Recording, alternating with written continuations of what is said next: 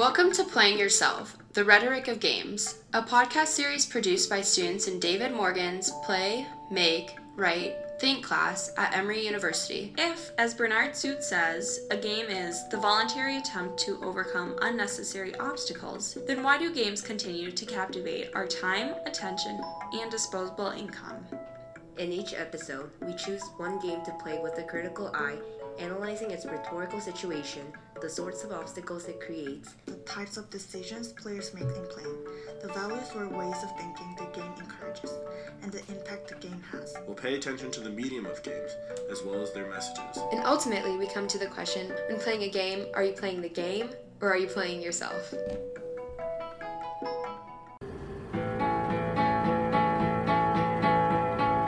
Are you ready for?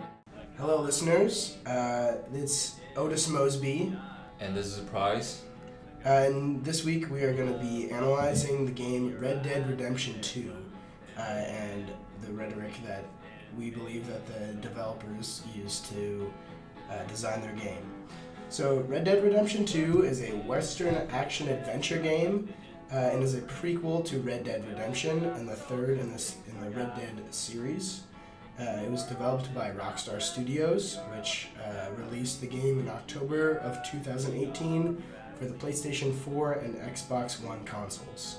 This is the same studio that also created GTA 5, and the game has been um, compared to a Western version of GTA 5.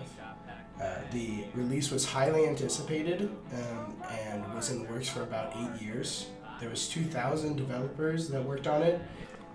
Due to this massive developing team, they were able to uh, put an unbelievable amount of depth and magnitude into the virtual world that is Red Dead Redemption 2.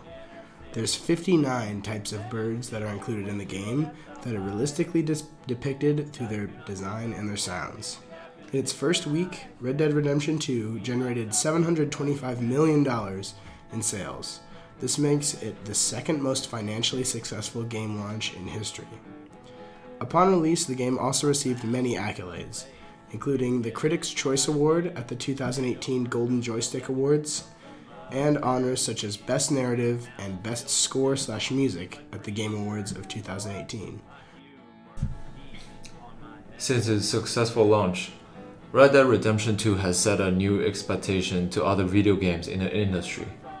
It elevates the uh, standards of video games by promoting the idea of creating a video game that is truly immersive for players rather than a one time thing in which players finish the campaign and would never come back to it again.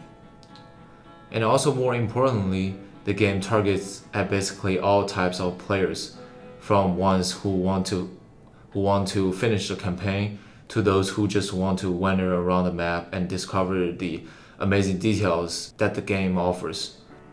In this way, the players will have different roles for their characters in the game, such as a killer, a leader of seeking justice, or even a bird watcher.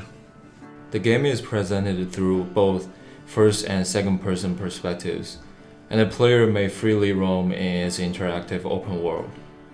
Gameplay elements including shootouts, heists, hunting, horseback riding, interacting with any non player characters, and maintaining the character's honor rating through moral choices and deeds.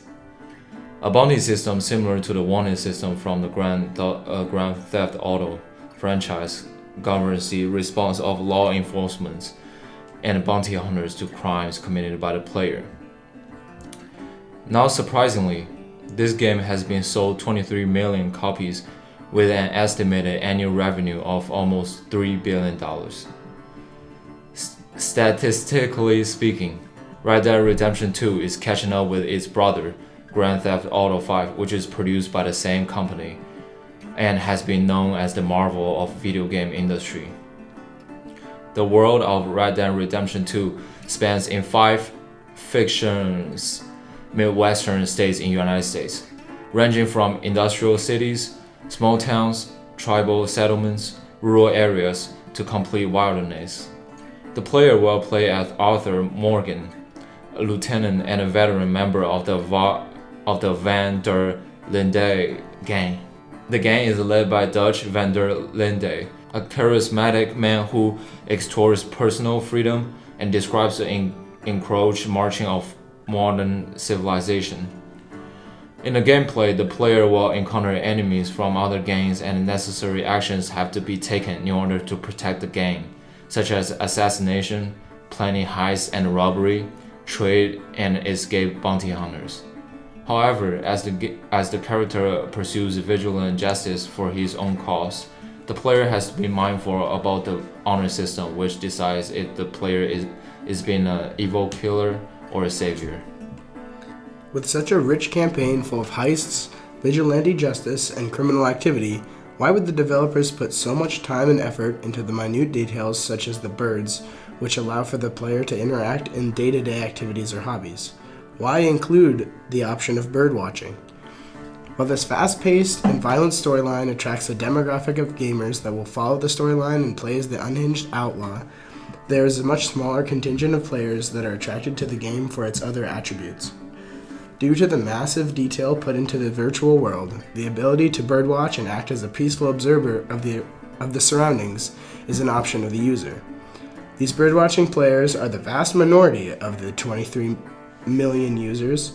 This means that almost every player opts to participate in activities that they would not be able to do in the real world. Anyone anywhere can be a birdwatcher in their real life, and it would be a reasonable activity to partake in. However, robbing a bank and murdering anyone and everyone that saw you do it is something that I would hope very few of our listeners would consider doing. So, did the game developers who spent the thousands of hours coding the feathers into a scarlet tanager do this frivolously and just to improve the detail of the game? We have re- reason to believe that this is more of a statement about the power of video games in affecting our morality. When given the opportunity to decide between chaos, crime, and destruction, or enjoying nature and birdwatching, Anyone in the real world would choose the latter. This is because we understand the consequences of our actions and how they'll be a detriment to our future. However, when we put it in a virtual world, which is the option which the option of chaos and destruction is very real and poses no threat to our well-being, we consistently and reliably choose that option over something mundane like birdwatching. Now, a counterpoint to these ideas is that some may say uh, the reason that the average user trends towards these chaotic actions, such as a train robbery or something, uh, is because the nature of the story is one of crime and danger. Uh, the player is pushed along at times to do something destructive, and in turn, that they may think that the only option in the game is to act like a lawless cowboy. Uh, and I'll concede that this is true, and this is not a point, but I, I don't think it's the point being made by the developers. Uh, the storyline will influence players in their actions. However, when unprompted by the story at, in lulls, uh, the developers give the player the option uh, for that normalcy or the chaos. Uh, and this is really where the point is proven in where the players always choose the chaos uh, as the overwhelmingly supported choice. Uh, now, what does this say about gamers and video games? Well, I think it would show that I think it shows the power of video games to allow individuals to escape their world and feel free of the restraints that are put upon them by the world that they live in. It's not to say that gamers are necessarily bad people and would commit atrocities if given the chance, or those who birdwatch are good people and would never have a bad thought cross their mind. But it does show how immersive a video game such as Red Dead Redemption can be to the player as they completely shift their moral compass to that of the character and to the limits of the world around them. While this game gives its players an opportunity to join a world of violence and crime in a realistic setting, it also constructs a world in which players can explore the real history behind certain events and place him or herself in a situation as if they were a real participant of Western movement back in the late late 1800s. In addition, the recreation of 59 bird species adds a more realistic tone to the game and enrich the environment of the game.